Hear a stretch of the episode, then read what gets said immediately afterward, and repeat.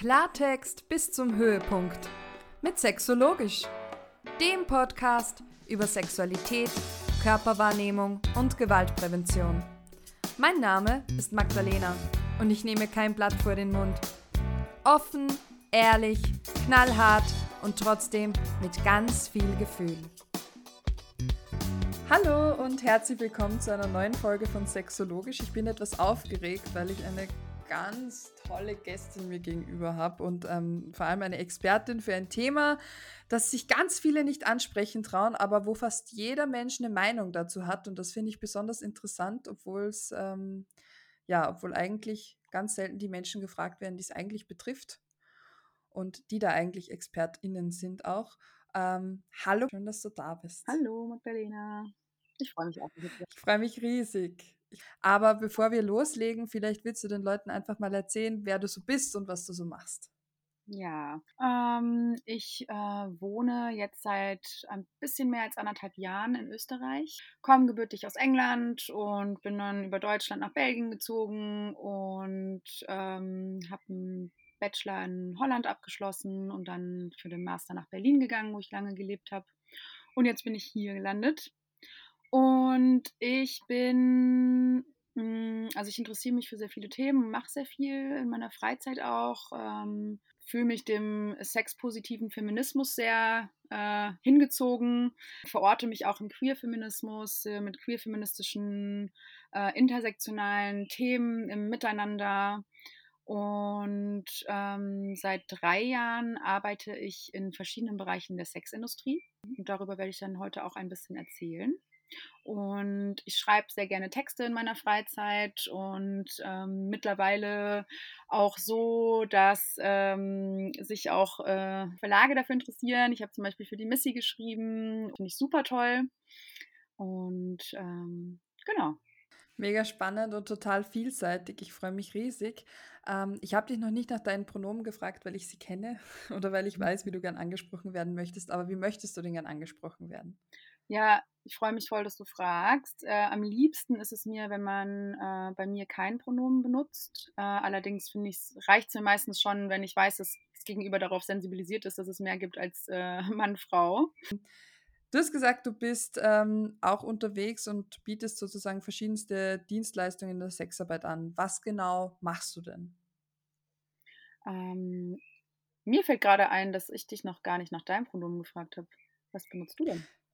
Stimmt, ähm, ich nehme meistens sie, ihr. So gelernt. Wobei ich mir noch, bin noch am überlegen, ob vielleicht Day gut wäre, aber weil es das im Deutschen nicht gibt, bin ich mit sie total in Ordnung. Okay, passt. Ähm, du hast mich jetzt nach den verschiedenen Bereichen gefragt, in denen ich arbeite, ne? Genau, ähm, ja. Genau, also angefangen habe ich ähm, mit Escort vor ein bisschen mehr als drei Jahren jetzt in Berlin und es war ein super toller Einstieg für mich und ähm, dazu kann ich ja dann auch gleich noch ein bisschen mehr erzählen. Also Escort, so wie ich das mache, ähm, ich über eine Agentur oder frei, da gibt es ja verschiedene Arten und Weisen, ähm, gibt es dann ein Profil, wo man mich finden kann und da steht dann ein bisschen was zu mir und zu meinen ähm, Dienstleistungen, die ich halt anbiete und zu meinen Wünschen, die ich habe, auch an meine Kunden und Kundinnen. Ähm, das sind halt meistens Einzeldates, wobei ich jetzt auch schon ähm, Doppeldates hatte oder zu sechst. Ähm, genau, damit habe ich angefangen. Ganz tolle Reise. Ähm, sehr viel Erfahrungen habe ich sammeln können über die letzten drei Jahre. Äh, mit jedem Arbeitstreffen, welche, was ich habe, lerne ich wieder mehr und es ist super toll und ich habe sehr viel gelernt von anderen Sexarbeitenden, die ähm, in dem Bereich arbeiten, über Netzwerke, in denen ich drin bin, wo wir uns gegenseitig Tipps geben. Super toll. Und dann bin ich vom Escort auch in den Porno gegangen.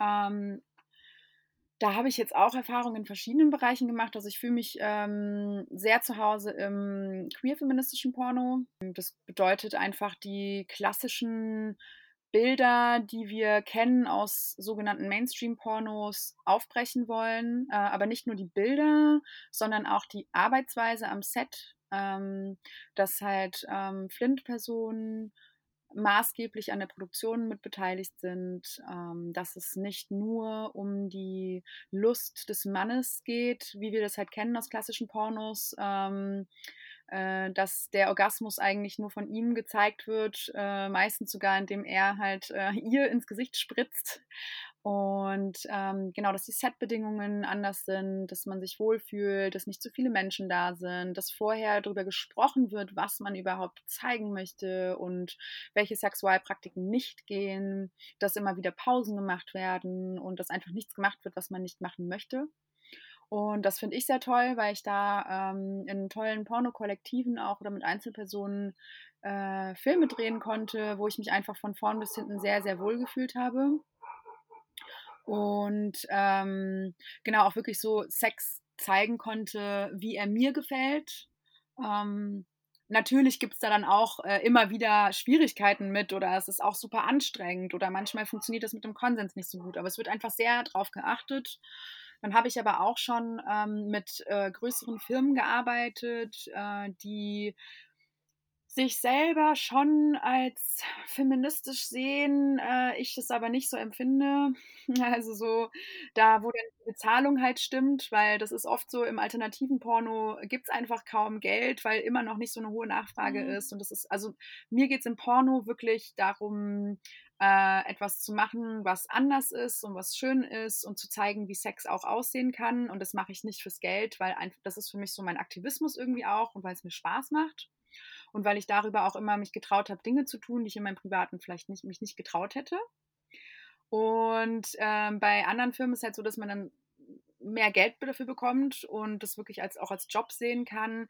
Aber ähm, immer wieder, ich merke, dass ich dann da Klamotten anziehen musste, die eigentlich überhaupt nicht ich sind und ähm, Dinge zeigen musste, die überhaupt nicht ich sind, Sexualpraktiken machen musste, die ich sonst nie machen würde. Und dann habe ich ganz schnell festgestellt, okay, das ist mir das Geld nicht wert. Da habe ich gar keine Lust drauf, weil am Ende eines äh, Drehtages oder zwei Drehtagen dann komplett fertig zu sein und dann das Endergebnis mir noch nicht mal anschauen zu wollen, weil ich eh weiß, dass es mir nicht gefällt.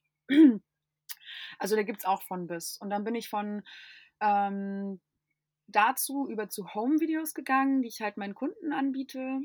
Ähm, was mir halt total gefällt, weil ich stelle einfach eine Kamera auf und habe einfach Sex, wie ich ihn haben will, mit mir selber. Und äh, darüber freuen sich die Kunden auch immer. Also ich bekomme immer super tolles Feedback dafür, dass das ja alles total schön aussieht und man sieht, dass ich Spaß habe. Und ähm, dann ist das halt nicht super hochwertig produziert, aber es taugt den Menschen, die es kaufen.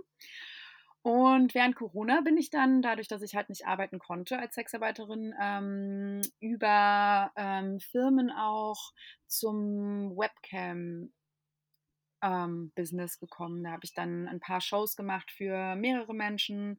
Das läuft dann so ab, dass ähm, ich ein Profil habe auf dieser Seite von dieser Firma und dann wird ein Datum ausgesucht. Ich überlege mir dann so ein bisschen das Skript, also was mache ich? Ich nehme die Leute mit auf eine Yoga-Session, wo ich dann masturbiere oder liege bei mir im Bett oder komme gerade aus der Dusche und dann sitzen halt ganz viele Menschen hinter ihren Kameras und ich, ich sehe sie nicht, sie sehen mich und sie chatten mit mir und ich kann dann darauf eingehen oder eben nicht. Und das ist auch eine ganz spannende Arbeit, aber auch wieder was ganz anderes. Mhm. Ja, das glaube ich. Und man musste jetzt auch einfach kreativ sein, weil Sexarbeit, ähm, das war ja total scheiße jetzt während Corona. Also da ging ja gar nichts. Mhm. Ja, so wie so vieles anderes auch, ne? Alles, wo man Kontakte einschränken musste und ich habe halt das Glück gehabt, dass ich ähm, während der Zeit auch nicht auf das Geld angewiesen war, weil ich ähm, dann in die Landwirtschaft tatsächlich gegangen bin und ähm, die Monate über in einem Biobetrieb arbeiten konnte und da mein Geld verdienen konnte draußen. Und äh, das war halt super voll das Glück, aber ich war auch sehr froh, als es jetzt wieder möglich war, in dem Job, den ich eigentlich gerne mache, arbeiten zu können und nicht ausweichen zu müssen, nur meine Miete halt zu zahlen. Voll. Ich finde es total fein, weil man merkt dir an, dass, ähm, dass da Leidenschaft hinter deinem Job steht. Und wir reden ja auch von Sexarbeit und bewusst nicht von Prostitution. Ähm, kannst du uns vielleicht kurz sagen, warum der Begriff Prostitution oft nicht so gern ähm, gehört, benutzt wird? Genau. Mhm. genau, also es gibt halt verschiedene Begrifflichkeiten innerhalb der Sexbranche, Sexindustrie, Sexarbeit. Und ähm, ja, ich persönlich habe tatsächlich auch meine Meinung oder meine Gefühle dazu so ein bisschen haben sich geändert, weil also, ich finde, politisch gesehen ist es, äh, wichtig, äh, den Begriff Prostitution nicht zu benutzen, weil er halt einfach mit sehr viel Stigmata behaftet ist und das Wort Prostituierte genauso wie das Wort Hure einfach auch oft benutzt wird, um 'ne Menschen abzuwerten. Und weil es dann als Identität dasteht, ähm, Menschen, die äh, in der Sexarbeit arbeiten, sind aber nicht ganzheitlich Sexarbeitende, sondern das ist der Beruf, den sie gewählt haben, ähm, um ihr Geld zu verdienen. Und ähm, genau, und äh, Prostitution ist halt ein Unterbegriff der Sexarbeit. Ähm, aber obwohl es ein Unterbegriff ist, kann man dafür auch andere Worte verwenden, aber es sollte halt auch immer noch den Menschen überlassen sein, die es halt ausüben. Ähm, genau, also Sexarbeit ist halt der Überbegriff für alle Bereiche, die unter Sexarbeit zählen, die halt alle unterschiedliche Skills benötigen, die andere KundInnen ähm, interessieren, die sichtbarer oder unsichtbarer passieren, mit direkten oder indirekten Kundenkontakt. Und Prostitution wird halt, ähm, wenn man von Prostitution spricht, ist meistens damit gemeint die Arbeit in ähm, Bordellen, in Laufhäusern, in Massagestudios, ähm, auf dem Straßenstrich und da gibt es halt noch andere, aber genau, das sind so die, die sichtbarsten Formen in den Medien und das sind die Zahlen, die auch meistens dann genannt werden, wenn man sagt, so und so viele Prostituierte ähm, sind Migrantinnen oder leben in Österreich. Und das finde ich, gibt auch immer so ein bisschen so ein verwaschenes Bild davon, weil ähm, das ist dann nur ein Teil. Und das bedeutet nicht, dass, dann, dass es dann so und so viel Sexarbeitende in Österreich gibt, sondern nur in bestimmten Bereichen. Und deswegen wäre es halt toll, wenn die Medien und Politik es halt schaffen würden, sich dahin zu bewegen, einfach konkreter zu benennen, was damit jetzt eigentlich gemeint ist. Ja, und wer in diesen Zahlen mit inbegriffen ist, weil das ist ja total intransparent. Also das genau. ist auch gerade eine neue Info für mich ähm, wenn man sich damit nicht beschäftigt, dann hat man ja keinen Einblick, was jetzt was ist, sondern dann wirft man halt Begrifflichkeiten um sich und glaubt, das meint eh alles. Ähm, ich finde es auch total spannend, weil du schon ein bisschen von Skills gesprochen hast. Man braucht unterschiedliche Skills, ähm, also auch Fähigkeiten, um den Job äh, gut zu machen. Mhm. Ähm, und war da richtig begeistert, auch weil ich finde es total genial, da auch mal zu schauen, was muss man eigentlich alles mitbringen. Das ist nämlich gar nicht so wenig, was man eigentlich äh, mitbringen muss an sowohl ähm, persönlichen äh, Kompetenzen, sei es jetzt auf emotionaler und, und physischer Ebene, aber eben auch ähm, ja, dieses ganze Training. Wollen wir darüber kurz reden? Super gern. Ich würde gerne noch aber einen Schritt zurückgehen äh, zu den Begrifflichkeiten, weil ich finde es da auch wichtig, ähm, da kein Dogma draus zu machen, ähm, sondern einfach reflektiert mit Begriffen umzugehen. Denn es gibt auch äh, viele Menschen, die in der Sexbranche arbeiten, die sich aber selber nicht als Sexarbeitende definieren würden, weil sie in einem Tantra- oder Massagestudio arbeiten. Und das finde ich total wichtig zu wissen äh, und diesen Menschen halt immer die äh, ihre Definitionsmacht auch dazu lassen, wie sie sich halt bezeichnen. Ähm, aber die Begriffe helfen halt einfach aufzuzeigen, wie groß die Industrie ist und was darunter zählen kann. Aber es ist einfach nicht so, dass jeder Mensch sich als solches sieht. Manche bezeichnen sich als Huren, als Prostituierte, als Sexarbeitende und am besten einfach immer fragen. Voll genau. Also ich glaube, es geht darum, dass die Deutungshoheit man nicht von außen hat, sondern die Leute, die in dem Job sind und jeder darf sich selbst bezeichnen. Ne? Mhm. Das ist so ein Basic. Ja. Genau, und zu den Skills, ach, da rede ich einfach voll gerne drüber, weil ich ähm, auch immer wieder merke, dass sich da so meine eigene Liste total erweitert mit jedem Mal, äh, in dem ich halt in einen anderen Bereich dieser Industrie reindippe. Ähm, und mir das mal anschaue oder mit den Menschen, mit denen ich arbeite äh, und anderen Sexarbeitenden, dass da einfach oft ganz viele unterschiedliche Sachen zugehören. Und vor allem, weil ich es wichtig finde, ähm, sich das bewusst zu machen, wenn man Interesse hat, in dem Bereich zu arbeiten, zu wissen überhaupt, welche Bereiche gibt es und welche Skills und auch sich selbst ein bisschen zu kennen, was liegt mir sowieso gut, was kann ich mir überhaupt nicht vorstellen? Und das hilft halt dabei voll. Und ähm, ich würde mir auch total wünschen, dass mehr ähm, Geld dafür wäre, um Beratungsstellen, die mit Sexarbeitenden arbeiten, dahingehend zu bilden, auszubilden, sensibilisieren, genau das auch in der Beratungsstelle anzubieten, zu sagen, hey, es gibt ganz viele verschiedene Dinge, weil ähm, oft arbeiten Beratungsstellen ähm, obwohl, nee, das will ich gar nicht sagen. Genau, um zu äh, sensibilisieren, was es für verschiedene Bereiche gibt. Wenn jemand kommt und sagt, ich würde gerne in der Sexarbeit arbeiten, dass man dann sagt, okay, ähm, es gibt das und das und das und das. Also ähm, ich kann ja einmal kurz aufzählen, was es so gibt, um mal ein bisschen so den Ausmaß ähm, zu verdeutlichen.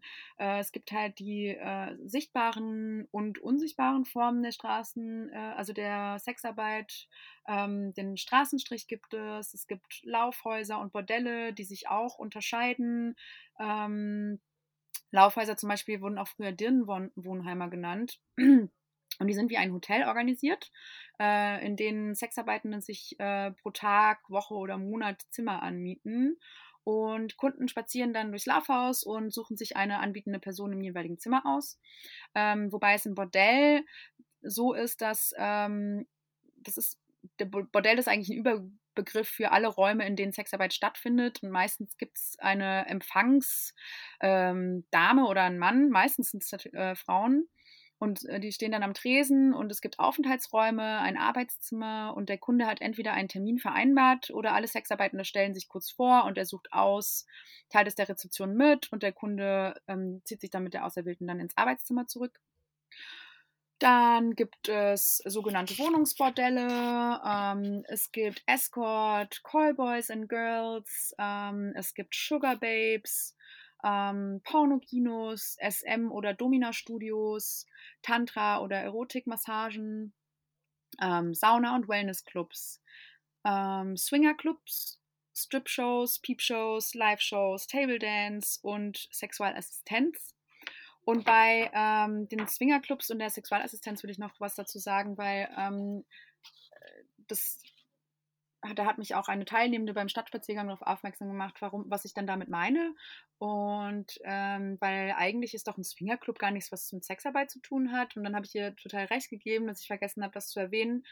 Ähm, Swingerclubs ist ja ein Ort, wo aufgeschlossene Paare hingehen oder Solo-Menschen und einfach äh, ein Ort, wo man halt Sex haben kann, Sexualpraktiken machen kann, und ähm, der hat per se nichts mit Sexarbeit zu tun, aber das sind oft äh, Clubs, in denen sich Sexarbeitende mit ihren Kunden treffen und da gemeinsam hingehen. Also es ist auch einfach nur ein Ort, in dem das passieren kann, eher als in einer ganz normalen Bar. Und Sexualassistenz ähm, äh, finde ich auch sehr spannend, weil das ja auch einer, den würden wahrscheinlich nicht alle unter Sexarbeit zählen, es gibt auch viele SexualassistentInnen, die sich da sehr hart abgrenzen von der Sexarbeit. Allerdings würde ich jetzt einfach mal behaupten, dass es schon Sexarbeit ist, weil es beinhaltet das irgendwie auch.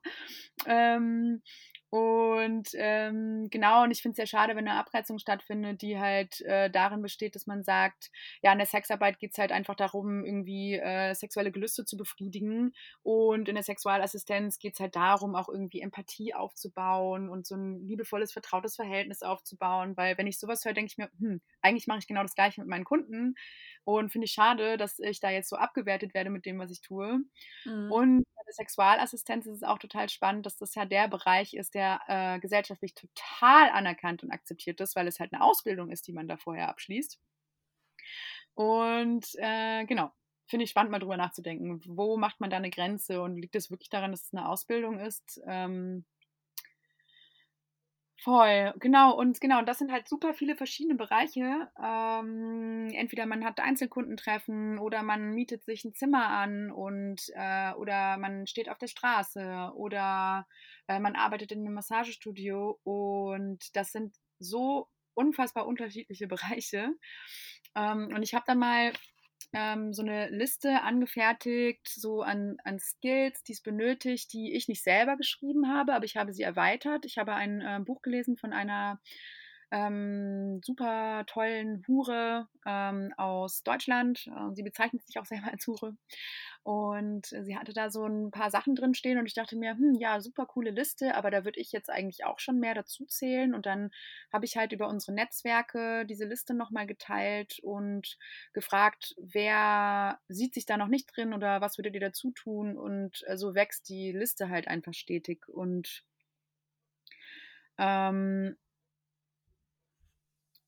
genau, also was, was jeder Teilzeit erfordert halt besondere und andere Kenntnisse und verschiedene Trainings und Weiterbildungen, wenn äh, Menschen in der Sexarbeit diesen Job ähm, unbeschadet und erfolgreich ausüben möchten. Erfolgreich im Sinne von, okay, es ist eine, Dien also eine Dienstleistung und ich verdiene damit was Geld, um meine Miete zu bezahlen. Und es ist ja auch in anderen Jobs so. Ähm, viele Jobs, die mit KundInnen Kontakt zu tun haben. Da muss man einfach bestimmte Sachen drauf haben, um nicht an einem Burnout zu leiden und ähm, das einfach so zu schaffen, dass man abgegrenzt nach Hause gehen kann. Und dazu zählen halt ähm, äh, zum Beispiel emotionale Arbeit, die man bei sich selbst und beim Gegenüber erzeugen und äh, muss und das Verändern und Verstärken von Stimmungen und Gefühlen unserer Kunden. Äh, das finde ich ist ein ganz schöner Teil der Arbeit, so zu merken, ist, der, ist mein Gegenüber gerade unentspannt und wie kann ich ihm dabei helfen, sich zu entspannen, weil er bezahlt ja auch da gerade für und möchte auch gerne mit einem schönen Gefühl nach Hause gehen und so ein bisschen so darauf sehr zu sen sensibilisiert zu sein. Dann die Fähigkeit, innerhalb von professionellen Grenzen eine empathische Beziehung zu jemandem aufbauen ähm, oder die ähm, professionelle Abgrenzung zu können. Das heißt, dass ich meine eigenen Grenzen weiß und sie auch wahren kann, egal wie dringend das Gegenüber mich jetzt darum bittet, irgendwas zu tun, was ich eigentlich nicht tun möchte. Ähm, und dann die Fähigkeit, mit unterschiedlichen Altersgruppen und sexuellen Orientierungen, Klassen, Kulturen, Körperformen und so weiter zu klicken, also eine coole Verbindung eingehen zu können. Ähm, das finde ich auch sehr spannend, weil ich das merke, je mehr Erfahrung ich habe, je öfter ich es mache, desto besser werde ich darin und desto mehr Spaß habe ich auch an meinen Kundentreffen, weil ich einfach merke, wow, ich kann mich jetzt viel besser auf Menschen einlassen, die einfach ganz woanders in einer ganz anderen Lebensrealität leben ähm, weil ich halt immer schaue, weil Menschen fragen mich dann, ja, aber dann schauspielerst du ja nur oder was machst du dann, wenn die voll doof sind? Und ich sage einfach, nö, ich finde es ist irgendwie einfach voll schön zu merken, dass ich es schaffe, einen Teil in mir zu finden, der resoniert mit dem Gegenüber und dann mich auf dieses auf diesen Teil in mir halt einfach reingehen zu lassen und dann deswegen und mich dann halt so öffnen und so. Das heißt, ich ähm, gebe nie alles über mein Leben preis, aber ich lüge auch nicht, sondern ich schaue immer, okay, was von mir spricht jetzt, also was von mir spricht das jetzt an und andersrum genauso.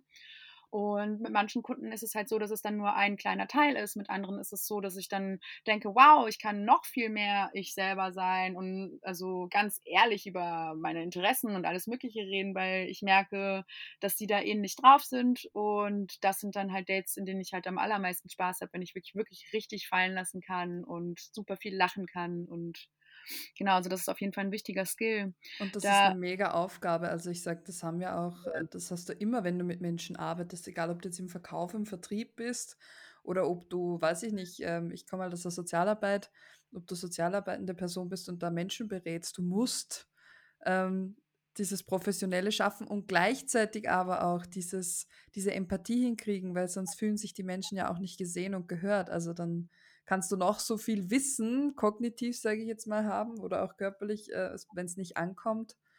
Das ist so, also das finde ich mega und ich glaube, das braucht es total. Also. Voll, ich habe tatsächlich auch gemerkt, dass so diese Auseinandersetzung damit, warum ich die Arbeit mache und mir das Bewusstsein der Skills ähm, immer wieder bewusst mache, mir sehr geholfen hat in meinen anderen zwischenmenschlichen Interaktionen, dass ich halt Menschen viel schneller auch eine Chance gebe und irgendwie einfach schaue, okay, was von mir spricht da eigentlich an und wo kann ich mich halt mit jemandem hinsetzen und ein Bier trinken und über Sachen sprechen, ähm, ohne dass ich halt direkt zumache. Und das ist halt, also da bin ich halt der Sexarbeit einfach sehr dankbar. Ja, und dann Konfliktdeeskalation ist natürlich auch so ein wichtiges Ding. Äh, da merke ich einfach, dass mir die Trainings, die ich halt in meinen Studiengängen hatte oder Arbeit in anderen Gruppen, in anderen Kontexten super geholfen hat schon, wenn es zu Missverständnissen oder Kommunikationsschwierigkeiten gekommen ist, da einfach deeskalierend zu wirken.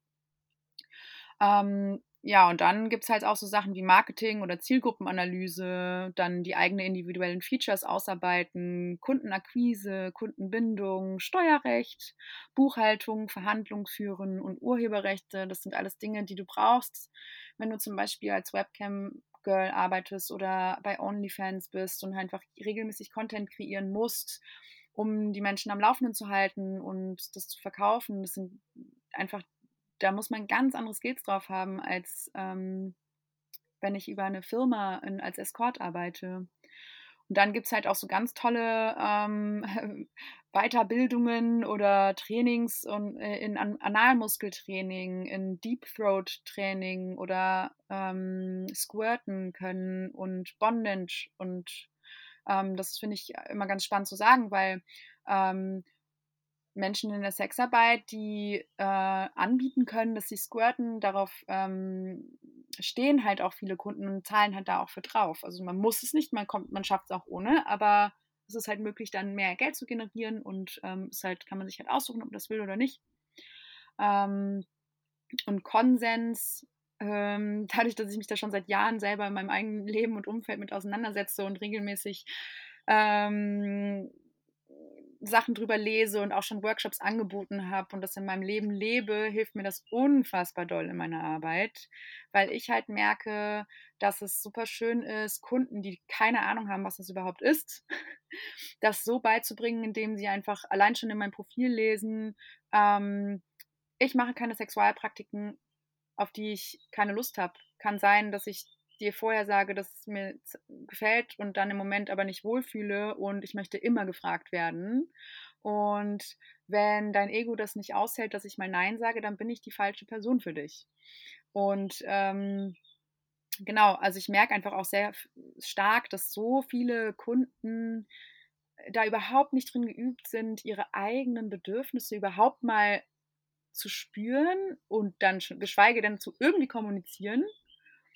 Wir haben ja da mhm. auch schon mal drüber gesprochen und das fand ich so interessant, als du erzählt hast, ja, oft haben sie, haben sie Bilder im Kopf und sie glauben, das wollen sie und dann kommen sie drauf, irgendwie passt das nicht und können es mhm. aber oft gar nicht in Worte fassen, was es denn jetzt ist, weil wir mit so, ähm, ich nenne es jetzt mal romantisierten oder einfach verquerten Darstellungen wie wir glauben, dass Sex zu sein hat oder gewisse Praktiken sich anfühlen oder stattfinden oder so sein müssen, dass wir oft gar nicht mehr bei uns sind und uns selber gar nicht spüren. Mhm.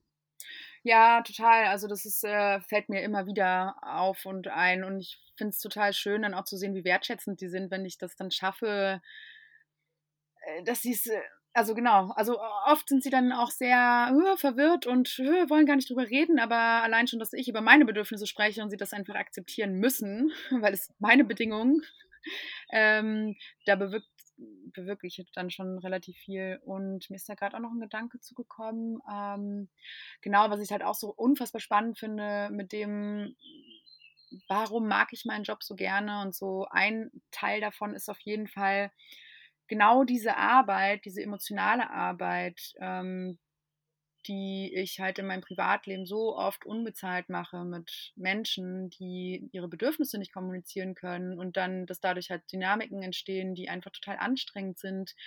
Wenn ich nicht weiß, was gewünscht ist und ich merke, irgendwas passt gerade nicht und dann ist es sehr anstrengend, irgendwie dahin zu kommen, okay, was können wir jetzt tun, dass es dir besser geht und in der Sexarbeit habe ich halt einen Job gefunden, der mir das richtig gut bezahlt und in dem ich halt auch Menschen noch was mit weitergeben kann. Und ähm, genau, das ist so einer der Gründe, warum ich den Job so gerne mag.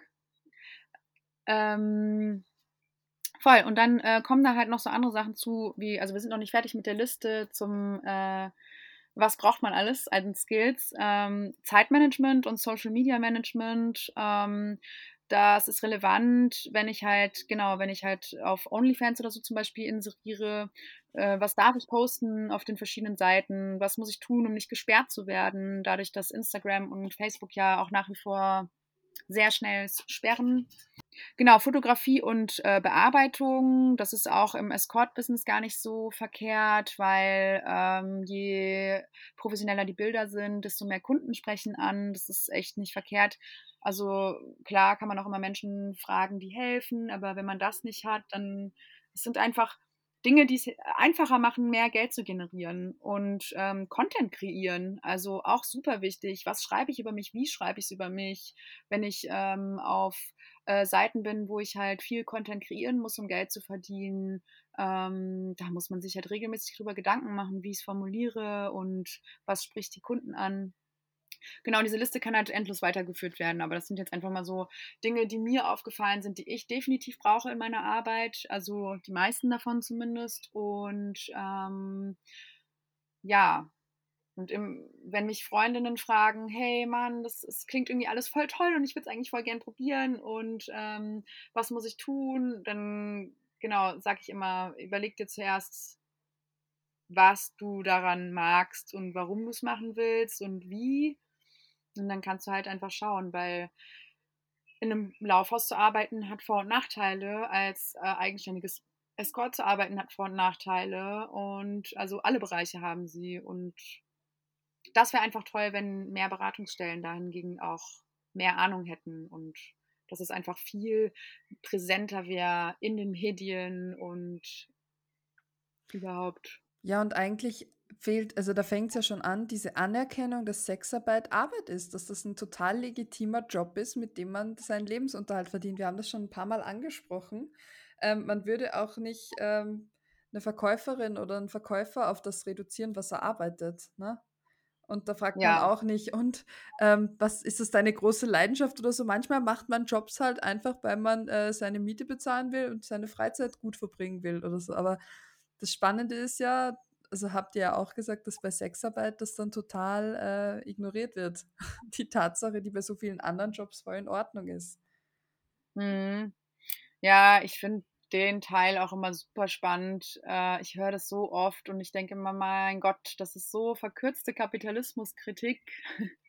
ähm, was ist denn überhaupt freiwillig? äh, weil es ist nicht so, du hast gerade gesagt, manchmal ist es so, es ist eigentlich die allermeiste Zeit so, dass Menschen halt Geld verdienen arbeiten gehen müssen, um zu überleben, um Miete zu zahlen, um Kinder zu versorgen. Und äh, wirklich ungelogen, die allerwenigsten Menschen auf dieser Welt haben das Privileg, sich das einfach aussuchen zu können eine Arbeit aus Selbstverwirklichung zu machen. Das ist ja auch voll toll. Und ich habe auch, bin mir dieses Privileg voll bewusst, dass ich das so machen kann. Ähm, aber das ist einfach nicht allen Menschen gegeben. Und ähm, warum migrieren Menschen von einem Land ins andere? Da gibt es auch die unterschiedlichsten Auslegungen. Also es gibt natürlich auch total privilegierte Europäer, die migrieren, aber die zählen halt nicht als Migrantinnen. Ähm, obwohl sie genau das Gleiche machen, irgendwo hinziehen und einen Job anfangen und ein neues Leben anfangen. Und das passiert halt in verschiedenen Berufen auch in der Sexarbeit. Äh, aber in der Sexarbeit wird dann immer davon gesprochen, okay, Freiwilligkeit, Zwang, ähm, wie geht das mit Feminismus einher und ähm, also so all diese Themen, die man bei anderen Berufen auch fragen kann, weil äh, genau, also. Das wäre jetzt auch nämlich schon meine nächste Frage gewesen, weil ja ganz häufig im Kontext von Sexarbeit wird über Zwangsprostitution gesprochen oder unter dem Begriff Zwangsprostitution, wo halt ähm, Menschen unter falschen Vorstellungen oder falschen Angeboten äh, in gewisse Länder wie Österreich zum Beispiel auch gelockt werden ähm, oder fast Richtung Menschenhandel. Da gibt es ja auch. Und ich finde, genau diese Diskurse sind ja viel breiter in der Öffentlichkeit als dieses, hey, ähm, ich bin Sexarbeitende und ähm, mache das wirklich, also was heißt wirklich total freiwillig? Was ist schon freiwillig, sind wir da wieder, aber ähm, es kommt mhm. halt so häufig in diesem Kontext ähm, wie stehst du dazu oder was sagt man da? Also, weil es ist ja einfach, natürlich gibt es das. Also natürlich gibt es, dass das Menschen äh, zwangsprostituiert werden, aber halt nicht nur. Das ist ein Teil. Ja, voll. Das ist echt so, also es ist ein super komplexes Thema. Das kann man von voll vielen Seiten betrachten. Aber ähm, genau, also wichtig ist zu sagen, dass genau wie du eben schon gesagt hast, Menschen werden unter falschen Versprechungen in andere Länder gelockt. Ähm, das gibt es auch in der Pflege, auch in der Landwirtschaft, ähm, in gleichen Teilen. Ähm, äh, deswegen ist es voll wichtig, ähm, trotzdem immer zu, zu wissen, äh, hey, es gibt diese Perspektiven, es gibt diese Geschichten und sie sind scheiße und sie sind schlimm. Aber ihnen ist nicht damit geholfen, wenn man mit Sexkaufverbot oder sowas kommt, sondern äh, das sind einfach ausbeuterische Strukturen, die es gibt, die sowas begünstigen. Und ja, es gibt es auch in der Sexarbeit und das ist echt super doll scheiße. Aber ähm, das Problem ist auch, dass halt ähm, etwas sehr schnell als Zwangsprostitution abgestempelt wird. Mm, meistens geht das einher mit einer rassistischen Spaltung. Meistens sind das die äh, Migrantinnen aus Osteuropa, die äh, unter so einem Stigma leiden. Ähm, was ich super doll furchtbar finde, weil da wird immer so diese Dichotomie aufgebaut zwischen der selbstbestimmten, äh, äh, privilegierten weißen Europäerin, die in der Sexarbeit ist, und dann dem Opfer äh, Migrantin auf der anderen Seite, was einfach super schlimm und furchtbar ist, weil ich kenne so viele Migrantinnen in der Sexarbeit, die unfassbar toll und selbstempowernd sind. Und ähm, äh, die das total nervt, immer in diese Schiene reingedrückt zu werden. Sie ziehen halt in ein anderes Land, um Geld zu verdienen für ihre Familien und wollen halt einfach in Ruhe gelassen werden. Und ja, es gibt auch beschissene Strukturen, ganz viele beschissene Strukturen in der Sexarbeit, die es auch in ganz vielen anderen Berufen gibt. Fragen wir mal Menschen, die für einen Hungerlohn in der Landwirtschaft arbeiten. Fragen wir mal Menschen, die in Fleischfabriken arbeiten oder in der Pflege. Ähm, genau. Und ähm, ja, also es ist halt einfach eine rassistische Spaltung, die einhergeht. Äh, so, und in Österreich ist halt einfach Arbeitsmigration ein riesengroßes Thema. Ähm, da bewegt sich halt, also es ist Sexarbeit, Pflege und Landwirtschaft, das, sind, ist halt so ein, das sind stark feminisierte und ethnisierte ähm, Berufe, in denen viele Frauen arbeiten, überwiegend Frauen arbeiten und ähm, ja, da müssen wir irgendwie anfangen, anders zu bewerten. Und wo schaut man sich das an? Also, was ich noch sagen wollte bezüglich Zwangsprostitution, äh, immer wieder, wenn man in der Zeitung liest, Zuhälterring aufgeflogen. Es ist einfach so krass, die Worte, mit denen da gespielt wird. Es ist halt einfach total oft einfach nur, in Anführungszeichen, ähm, äh, eine Gruppe von Sexarbeitenden, die sich zusammenschließen äh, und gemeinsam in der Wohnung arbeiten und gemeinsam Supervision leisten und sich gemeinsam ihre eigenen Preise machen, ähm, die dann halt ähm, hochgenommen werden, weil es einfach nach wie vor immer noch unfassbar schwierig ist, ähm, selbst, sich selbst Strukturen aufzubauen, was auch viele äh, Sexarbeitende ja fordern nicht alle und ich verstehe auch, dass es da andere Meinungen gibt, aber ich persönlich bin voll der Meinung, dass es sau sinnvoll wäre, dass es möglich wäre, sich selber Wohnungen anzumieten und gemeinsam zu arbeiten und sich seine eigenen Regeln zu machen und nicht so abhängig zu sein von den Regeln von BordellbetreiberInnen, ähm, was nämlich auch ein großes Thema ist. Und leider ist es halt in Österreich immer noch nicht möglich, weil ähm, man da in so eine ho hohe Steuerklasse fällt. Also man wird quasi bewertet wie ein Großbordell und es ist einfach nicht möglich, sich das zu leisten. Ja. Und deswegen wird man immer auf so einem Level gehalten, wo man immer in irgendeiner Scheißabhängigkeit hängt. Und wenn man dann noch Migrantin ist, das verändert sowieso schon mal alles wenn man die Sprache nicht spricht, wenn man Schwierigkeiten hat auf den Behörden. Ähm, wenn man keine ähm, Sozialversicherungsnummer und so weiter hat. Also das war ja, auch so krass. Bankkonto eröffnen, ja. alles. Da hat man einfach so viel mehr Schwierigkeiten und das begünstigt einfach so viel mehr, dass man sich in Verhältnissen wiederfindet, die halt ausbeuterisch sind.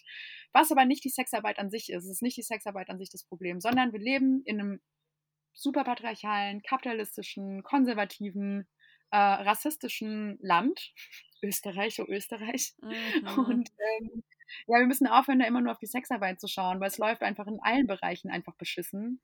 Und ich wette, wenn hier ähm, weibliche Zuhörerinnen sind, die in anderen Bereichen arbeiten, dass sie das auch kennen, mal nicht arbeiten gehen zu wollen oder mal einen richtig beschissenen Tag mit dem Chef zu haben oder so. Und das, das gibt es halt einfach immer. Und es sollte halt möglich sein, darüber sprechen zu können, ohne dass es dann direkt heißt, oh Gott, du musst einen Job wechseln und das ist nur, weil du einen falschen Job machst. Nein, das ist, weil der Chef ein Arschloch ist oder das ist, weil äh, der Kollege eins ist. Also, keine Ahnung. Äh, ich finde, da sollten wir schon ein bisschen radikaler mit der, ähm, äh, in den Antworten umgehen. Ja, total. Ich fand es auch super spannend, als du vorher gesagt hast, dieses äh, Sexkaufverbot bringt halt nichts. Ähm, wir haben vorher noch ein bisschen im Vorgespräch über das äh, schwedische oder nordische Modell gesprochen. Und ähm, ich persönlich finde das ja ähm, furchtbar mies, wobei mir die Ausmaße erst in den letzten Monaten, Jahren bewusst geworden sind, weil anfangs klingt es ja total nett. Ähm, vielleicht kurz für die, die das nordische Modell jetzt nicht äh, kennen. Es geht da um ein Vier-Säulen-Modell. Der erste Punkt ist, dass es eine umfassende Kriminalisierung von einvernehmlicher Sexarbeit gibt, also darunter insbesondere Inanspruchnahme entgeltlicher sexueller Dienstleistungen, aber auch Vermietung von Arbeits- und Wohnräumen an Sexarbeitende und Vermittlung von sexuellen Dienstleistungen. Ähm, das heißt, alle, man nennt sie, also in, im Diskurs heißt es ganz oft, alle Freier werden dann bestraft, weil sie Sexarbeit in Anspruch nehmen. Ähm, und ähm, der zweite Punkt wäre, dass äh, die Sexarbeitenden selber nicht bestraft werden und es ganz, ganz viele Angebote gibt, um aus der Sexarbeit aussteigen zu können und Aufklärungs- und Bildungsmaßnahmen in der Bevölkerung. Das klingt nämlich, finde ich, auf den ersten Blick, wenn man sich nicht damit beschäftigt, gar nicht so schlecht. Ähm, ich persönlich finde es aber total kritisch, weil man damit einen Beruf, also, also man macht es ja nicht leichter und alles, was man äh, illegalisiert ähm, und verbietet, äh, findet deswegen nicht, nicht mehr statt, sondern ähm, es wird halt alles, ähm, alles im Untergrund gemacht unter weniger sicheren Bedingungen. Ähm, das ist dann juristisch auch total schwierig. Was ist, wenn dann tatsächlich mal ein Übergriff passiert in der Sexarbeit? Ähm, dann kann man ja fast nicht zur Polizei gehen und sich dort melden und sagen, hey, ja, ich bin Sexarbeitende, ich werde zwar nicht bestraft, aber mein Freier oder der Mensch, der die Dienstleistung in Anspruch genommen hat und so. Also es ist, es ist total verzwickt. Und ich möchte dich einfach fragen, weil du ja trotzdem nochmal eine ganz andere Lebens- und Arbeitsrealität hast. Wie stehst du denn dazu? Ja, also Sexkaufverbot finde ich richtig scheiße, die Vorstellung weil äh, das ist auch so ein bisschen das, wo ich eben drüber gesprochen habe, wenn wir ähm, anfangen wollen, die Sexarbeit zu verbieten, weil da Ausbeutung stattfindet, dann müssen wir noch eine ganze Reihe anderer Sachen ähm, streichen, wie in der Pflege, im Reinigungsbereich, ähm, wo meistens auch Migrantinnen stark äh, vertreten sind, ähm, aber auch so Sachen wie äh, bezahlte Hausarbeit, Kranken- und Altenpflege, Kinderbetreuung und irgendwie Minijobs im Supermarkt oder in Hotels äh, Beschäftigung in Callcentern. Da, die sind alle davon betroffen. Also das heißt, wir können erstmal alles abschaffen. Ähm, wollen wir ja nicht, weil das System soll weiterlaufen. Also ähm, gut, was könnten wir dann sonst noch machen? Ähm, das zu verbieten, wird nur dazu führen, dass es in den Untergrund geht. Äh, es gibt schon Statistiken und Zahlen davon, dass dieses nordische Modell nicht funktioniert und dass es nicht den Sexarbeitenden hilft, dass es die Lage einfach nur schlimmer macht ähm, oder überhaupt schlimm macht für die, die es vorher nicht schlimm war. Ähm, also das ist einfach äh, nicht der Weg, den wir gehen müssen. Da können wir uns ja auch Beispiele von Drogenpolitik in unterschiedlichen Ländern ansehen. Äh, das komplett zu illegalisieren macht es einfach nicht besser. Es geht halt nicht weg. Und ähm, ja, warum aber nur die Sexarbeit? Äh, ich, also es ist halt ein Beruf, in dem Frauen selbstbestimmt äh, ihre Sexualität ausleben können und damit Geld verdienen. Und ähm, ich finde, es sollte den Menschen halt überlassen sein, wie sie Geld verdienen möchten. Und dass es Menschen überlassen sein sollte, zu sagen, ich äh, setze dafür meinen Körper ein oder meine anderen Soft Skills mit anderen Menschen, wenn das meine Miete zahlt. Ähm, wo ist das Problem? Und ich finde vor allem, also ich finde, man sagt ja auch immer nothing about us without us, also nichts über uns ohne uns. Und es kommt jetzt immer mehr, dass immer mehr Sexarbeiten als Expertinnen eingeladen werden, was ich super toll finde. Aber ich finde vor allem könnten auch ist, ich finde halt die ähm, Aussagen von Kunden und Kundinnen zählen da auch total, die einfach total diesen Job wertschätzen mit de all dem, was es ihnen gibt und die ihnen das Leben total bereichert. Ähm, ob es jetzt ist, um sich mal einen Abend Luxus zu gönnen oder ob man Mensch mit Beeinträchtigung ist und ähm, das dann darüber zu kriegen oder oder oder oder sich einfach mal Dinge zu trauen, die man mit der Partnerin sich nicht ansprechen traut. Also es gibt ja so viele Vorteile ähm, und äh, meine Kundinnen leiden extrem unter diesem ganzen Stigma und ich merke das total, dass sie ähm, sich absolut schwer damit tun und einfach danach die mega Gewissensbisse haben, äh, obwohl sie eine super tolle Zeit hatten und einfach ähm, eigentlich auch genau das gekriegt haben, was sie sich gewünscht haben, plus noch viel mehr und danach mit dem mega schlechten Gewissen nach Hause gehen und auch mit niemandem drüber reden können, weil dann ist man ja ein Freier und das geht nicht.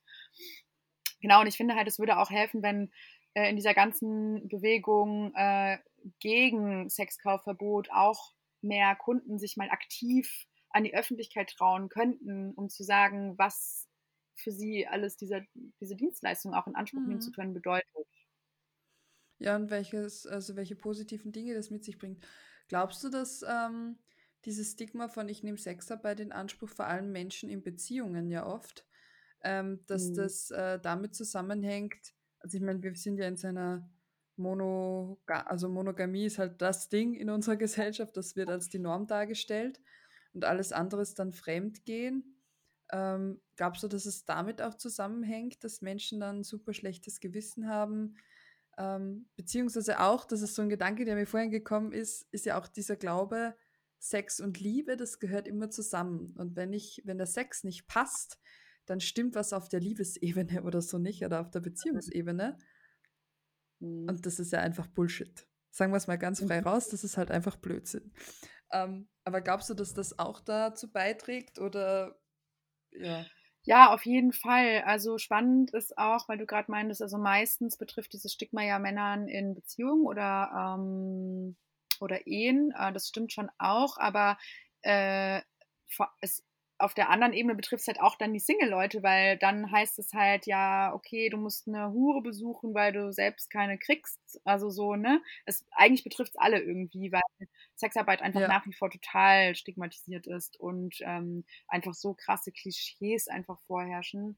Und ja, also ich glaube, das liegt total daran. Ähm, also ich meine, Österreich ist ja wirklich ziemlich krass, was das auch angeht. Ist einfach so monogame Beziehungsstrukturen, in denen halt auch nicht über Bedürfnisse gesprochen wird, total normal sind und es wird auch gar nicht kritisiert und hinterfragt, merke ich bei meinen Kunden und Kundinnen zum Beispiel. Also ich fange jetzt mal an von Kunden zu sprechen, weil ich hatte erst zweimal Kundinnen und deswegen, ähm, genau, es sind einfach meistens Männer.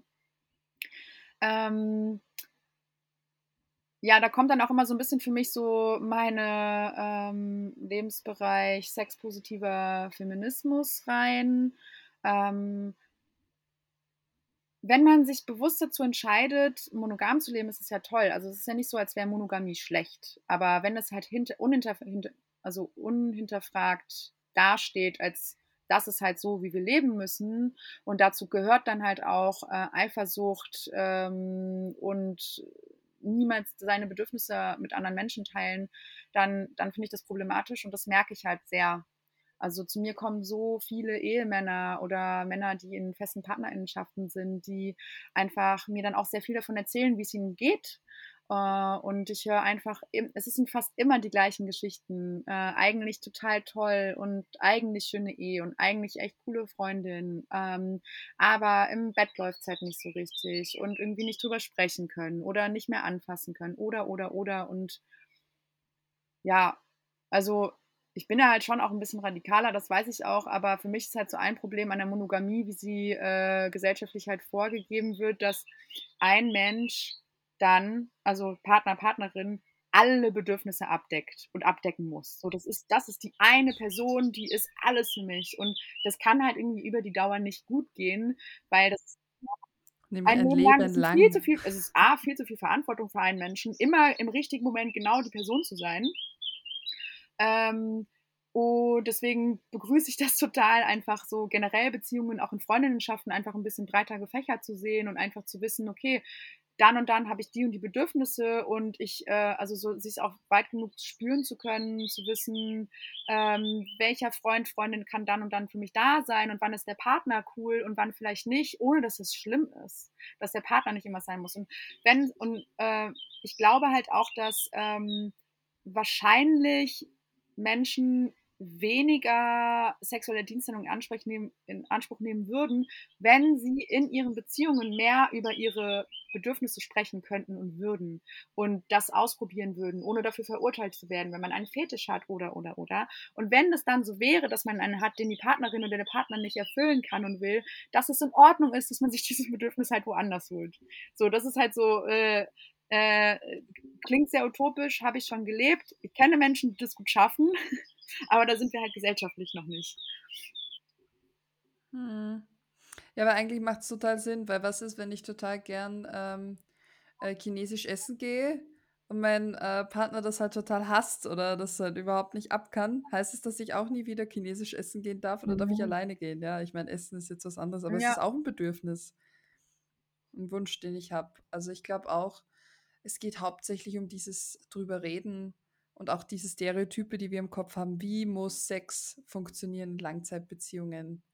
Und dass das halt alles eigentlich immer automatisch funktionieren muss und das ist es halt nicht. Auch sexuell lernen wir ein Leben lang und miteinander. Und ich glaube, da kann ähm, auch Sexarbeit super entlastend sein, gerade wenn alles andere, sage ich jetzt mal, super läuft. Und das ist die einzige, für manche eine Riesensäule, für andere eine kleine Säule, dann bitte, ähm, das hat meistens sogar eher positive Auswirkungen, wenn es den Einzelpersonen gut geht, wenn sie sich in ihren Bedürfnissen gesehen mhm. und gehört fühlen. Und hat ja auch was mit, mit Selbstbestimmung zu tun. Das finde ich auch gut. Genau, also ich wollte nämlich noch auf was anderes eingehen, was du eben meintest, äh, mit dem, dass irgendwie Sexarbeit und also Sex und Liebe gleichgestellt und ah, da merke ich einfach auch so oft Verurteilungen von äh, Menschen in meinem Nahraum sogar, die halt, äh, wo ich echt so denke, ey, es ist verurteile mich doch nicht einfach nur, weil du dir nicht vorstellen kannst, ich zu sein oder das so zu machen wie ich. Aber ich bin total happy damit, Sex mit verschiedenen Menschen zu haben, mit verschiedenen Geschlechtern zu haben und auch viel und oft zu haben. Ich kann mich voll schnell in Leute verlieben und drauf einlassen. Ich kann sogar mich total so für den Moment in meine Kunden verlieben, weil ich sie einfach total herzlich und süß finde. Und es macht es mir halt einfach, ähm, macht es mir dann auch total leicht. Also ich, ich gehe da halt gut und locker rein. Das ist halt, weil ich ähm, so versuche, meine mich in der Sexarbeit auch mitzubringen halt. Und äh, ich lebe das halt privat auch so. Und ähm, äh, ich höre das ganz oft auch von, also meistens von, äh, eigentlich immer nur von Frauen tatsächlich, was auch sehr viel aussagt, ähm, wie ich das denn mache mit dem Abgrenzen, so Gefühle und Sex und, und also ja, keine Ahnung, ist kein Thema für mich, weil äh, ich kann Sex haben mit tollen, kribbeligen Gefühlen. Ich kann Sex haben ohne, wenn ich das gerade in einem professionellen Rahmen für Geld mache. Äh, am geilsten ist es, wenn ich es schaffe, äh, was ich auch jetzt erst über die Zeit geschafft habe, dahin zu kommen, dass ich dann trotzdem immer ein Kribbeln habe. Ich weiß genau, wie ich mich zum Orgasmus bringe und erkläre ihnen das entweder oder mache es halt selber und ähm, habe total coolen Sex mit Kunden, mit denen ich sonst niemals privat irgendwie im Bett landen würde. Mhm. Das finde ich richtig cool. Also ich finde, das ist ja auch voll eine Gabe, dass man das dann kann. Und du hast auch gesagt, dass du das jetzt auch ähm, gelernt hast oder entwickeln konntest in den letzten ähm, Jahren.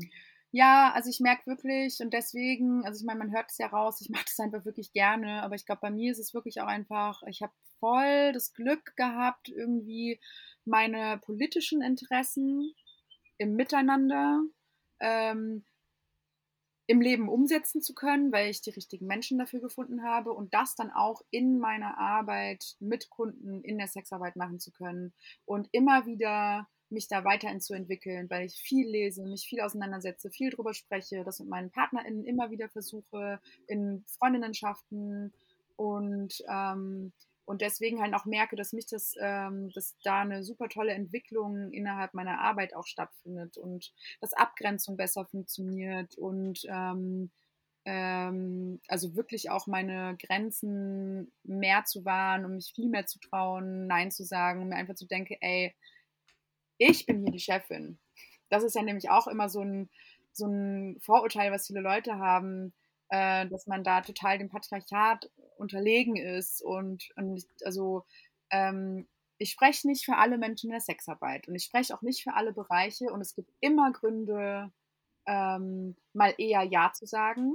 Ähm, ich bin nicht darauf angewiesen finanziell und deswegen, ähm, das ist halt ein großer Grund dafür, dass ich halt ähm, auch viel mehr Nein sagen kann und will. Ne? Also das finde ich ganz wichtig, dass es halt, also das sind jetzt meine Erfahrungen, von denen ich spreche oder von Kolleginnen, die ich habe, wo ich weiß, dass es ihnen ähnlich geht, aber also ich spreche jetzt hier nicht allgemein für alle SexarbeiterInnen.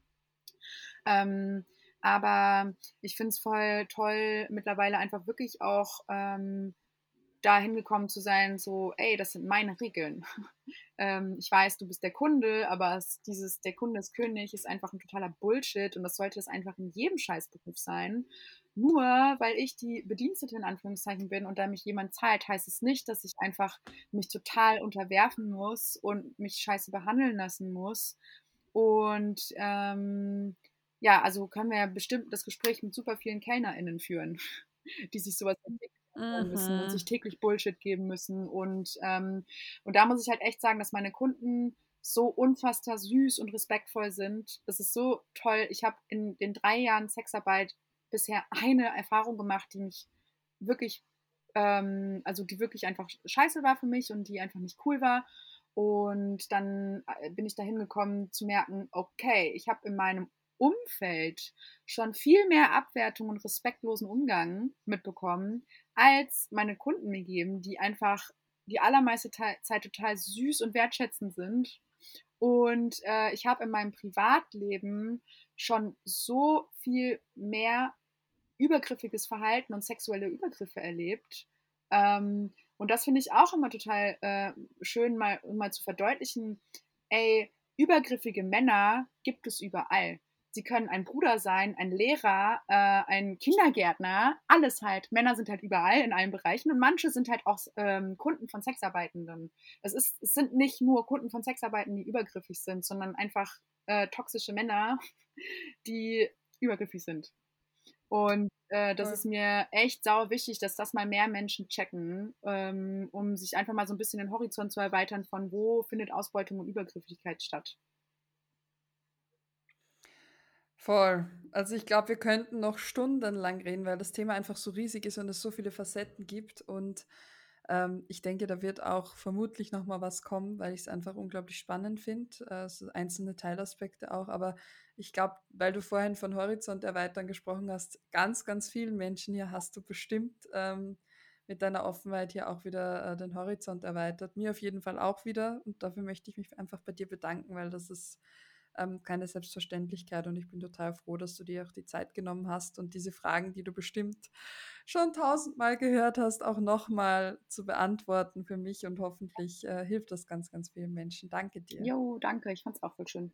Hat sich gut angefühlt. Dann würde ich sagen, vielen, vielen Dank fürs Zuhören und einen schönen Tag noch. Dankeschön. Ciao. Ciao. Höhepunkt erreicht. Das war die heutige Folge von Sexologisch, deinem Lieblingspodcast über Sexualität, Körperwahrnehmung und Gewaltprävention. Für mehr Infos schau gerne auf meiner Website www.sexologisch.com oder auf Instagram und Facebook unter Sexologisch vorbei. Schön, dass du heute dabei warst. Ich freue mich auf nächstes Mal.